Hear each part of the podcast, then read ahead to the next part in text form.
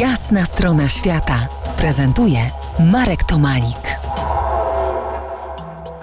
Moim gościem po jasnej stronie świata Jack Różycki, pisarz i tłumacz, były redaktor kwartalnika Australian Geographic. Jack, słuchacze RMF Classic poznali już Twoje anarchistyczne usposobienie i wybuchowy charakter. Może nie w sensie dosłownym, bo raczej spokojny z Ciebie might, ale w sensie pracy pirotechnicznej, jaką wykonywałeś. Zanim zacząłeś pisać artykuły i redagować teksty, musiała wybrzmieć jeszcze Twoja przygoda za, za kierownicą ciężarów. Jeden z kursów zapadł Ci w pamięć z tego, co ja pamiętam. Opowiedz nam o tym kursie, proszę. Wchodzę pewnego dnia do kantorku zajezdni tam i ten planista, ten co rozdaje te kursy, skinął do mnie i on wiedział co ja chciałem i mówi, że właśnie mam. Kurs idzie aż do Port Pirie w South Australia. To jest tam na morzu, po drugim końcu kontynentu. 3000 kilometrów. To się pytam, no o co chodzi? On mówi, no worries, mate. Spotyka się z klientem w miasteczku Adelaide River.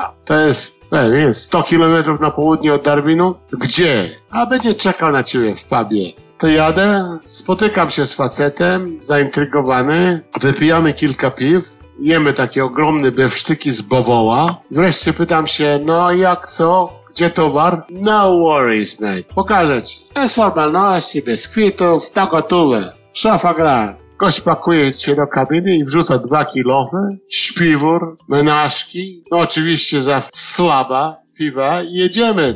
No ja wiem, 4-5 godzin dalej na południe do miejscowości nazywa się Larima. No jak zajeżdżamy, to już jest wieczór. Zatrzymujemy się, wypijemy piwa, robimy takie ognisko, no i biwakujemy pod ciężarówką. Ja się nic nie pytam, raniutko wstajemy i jeszcze podjeżdżamy kilkanaście kilometrów na jakieś tam zachwaszczone pole. Nie ma towaru, nic nie widzę. Ja się pytam, mówi, don't worry, no worries, mate. Widzę, oglądam się, stoi zardzewiały już masz radiowy, wiesz? I zgruzowana wieża kontrolna. Jak się widzi w filmach o II wojnie światowej. Kapuję, że to stare opuszczone lotnisko, kiedyś to musiała być baza lotnictwa amerykańskiego, oni się bili z Japończykami, właśnie startowali z takiego lotniska. No i facet wyciąga kilow, zaczyna kopać ziemię. I zaraz pod, pod ziemią, pod powierzchnią wyciąga taką miedzianą siatkę. Ciągnie, ciągnie, ciągnie. A co to? Pytam się. No, na ładunek do ciężarówki. Podaje mi kilo.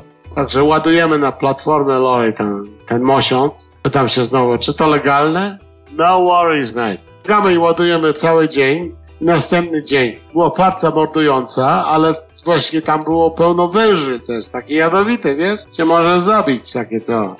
No dobrze, a co to była, co to była za siatka? No to zdaje się, że to było podłoże do radiostacji komunikacyjnej dla bombowców, wiesz? Czy to była kradzież? To nie byłem pewny. Nie było właściciela. No i ten cwaniaczek sobie znalazł majątek. Także pojechaliśmy z tym metalem do chudy w Port no i on to sprzedał jako złom. Także zarobiłem, ale on zarobił o wiele więcej, na pewno. Za kilkanaście minut ostatnia odsłona naszej rozmowy. Dowiemy się, jak anarchista, pirotechnik i kierowca road traina został redaktorem prestiżowego kwartalnika Australian Geographic. To jest jasna strona świata w RMS Classic.